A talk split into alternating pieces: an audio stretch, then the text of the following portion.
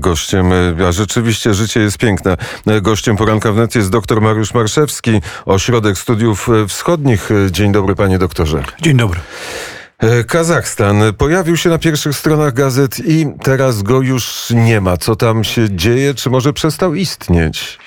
No to jest y, kazus funkcjonowania y, państw Azji Centralnej, w ogóle różnych państw na świecie peryferyjnych wobec Zachodu, w, czy takich krajów rozwiniętych jak Chiny czy Rosja, w sytuacji, kiedy kończą się headliny. Tak samo zniknął Afganistan gdzieś tak w połowie września i też przestał istnieć. Nawet takie pytania dostałem kiedyś, czy nadal istnieje Afganistan. I tu mamy podobną sytuację, czyli zakończył się pewien etap destabilizacji, zaczął się etap obrony reżimu y, prezydenta Tokajewa i jego umacnianie. I wobec tego y, Kazachstan zniknął z headlinesów, bo skończyło się, skończyły się y, zamieszki, skończyło się zagrożenie dla zagranicznych inwestycji, skończyła się tak naprawdę interwencja rosyjska w danym momencie, ponieważ wojska UBZ-u zostały wycofane. I w tym momencie przez, skończyło się zainteresowanie zagranicznych dziennikarzy. Czyli po, po, po prostu jest tak jak było. Jest tak jak było, ale bardziej prorosyjsko. Mimo tego, no bo Rosjanie, e, Rosjanie pomogli Breżimowi e, w Kazachstanie, a Kazachowie należą, jest jakiś e, odruch jeszcze buntu, czy pochowali się w domach? I... No, w, ludzie cieszą się w dużej mierze ze stabilności, bali się powtórki scenariusza, który znają z mediów w Syrii, e, lub niedalekiego, który sprzed lat znali w Tadżykistanie, czy do niedawna w Afganistanie, ale tam uporządkowali kraj talibowie, przynajmniej na razie. Więc wszystkie te scenariusze no, dla społeczeństwa brzmiały dosyć złowrogo. Natomiast na przykład na obszarze Bajkonuru e, reżim e, stanu wyjątkowego został przedłużony do 3 lutego, co pokazuje, że nie wszędzie jest tak stabilnie, albo przynajmniej ocenia się, że może być niestabilnie. A czy już wiemy, kto kogo i e, dlaczego zaatakował? Nadal nie wiemy, ale pojawiło się mnóstwo teorii spiskowych związanych z tym, że był to przewrót y, organizowany przez rodzinę prezydenta Nazarbajewa, aby przejąć władzę prezydenta Tokajewa, a i również Nestora rodu odsunąć od władzy i sytuację opanował prezydent Tokajew. Ale e, pan się skłania do tej teorii spiskowej, czy też uważa, że było inaczej? No generalnie y, ona jest taka bardzo prorosyjska, gdzie ignoruje się w ogóle istnienie społeczeństwa, odruchów buntu, wszystko jest y, dyrygowane z zewnątrz.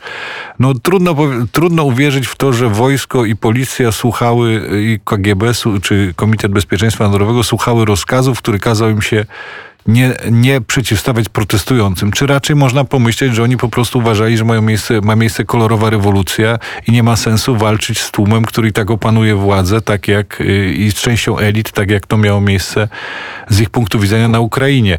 Trudno mi uwierzyć, że wojsko i policja może słuchać takiego rozkazu, jeśli nie uważa, że protestujący mają moralną słuszność.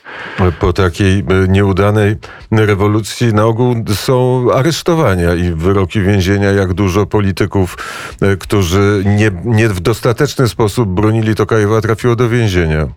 No na pewno do więzienia trafił y, szef Komitetu Bezpieczeństwa Narodowego, jeden z najwierniejszych ludzi prezydenta Nazarbajewa, Karim Masimow, który jest jeszcze zewnętrzny wobec elity kazachskiej, ponieważ należał do mniejszości ujgurskiej, która, która również odgrywa jakąś rolę w zachodniej części Chin i dlatego łatwo go było poświęcić. Tym bardziej, że no, Komitet Bezpieczeństwa Narodowego, czyli dawne KGB, było organem prawdopodobnie, który pilnował również prezydenta Tokajewa w rękach prezydenta Nazarbajewa. Natomiast w pozostałych przypadkach mamy do czynienia z jakimiś samobójstwami, aresztowaniami w organach ścigania ścigania w, w, w resortach siłowych, ale w elicie władzy mamy do czynienia tylko z albo wyjazdami zagranicznymi, albo utratą stanowisk. Nie ma aresztowań.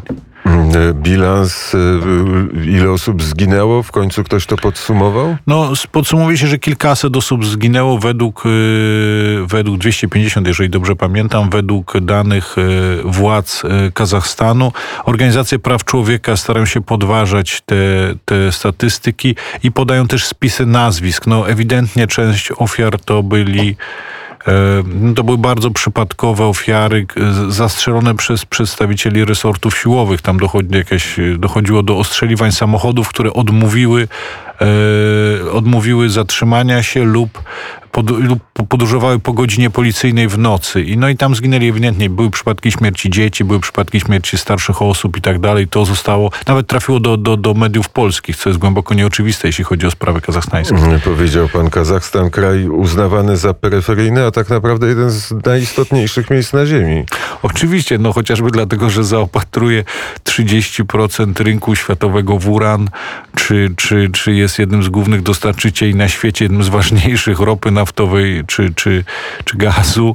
Natomiast y, no, z uwagi na odległość od, od, od zachodu, kiedyś jeden z dziennikarzy tłumaczył mi, że jest taka zależność, nie wiem, czy pan redaktor się ze mną zgodzi, są trupokilometry, czyli odległość od, y, odległość od miejsca, od centrów y, zachodnich, informacyjnych, trzeba pomnożyć przez ilość ofiar, żeby to trafiło na rynki, na rynki informacyjne światowe. No nie wiem, na ile to jest prawda, na ile nie. To było przy okazji konfliktu etnicznego w południowym Kirgistanie, kiedy ja byłem oburzony, że o nim się w Polsce w ogóle nie mówi, a mówiło się wówczas o e, e, czempionacie futbolowym w RPA. Jeden z dziennikarzy zwrócił mi uwagę, że to jakby ta idea trupokilometrów tutaj odgrywa najważniejszą rolę i futbol wygrywa z, z, z przemianami politycznymi czy ofiarami ludzkimi.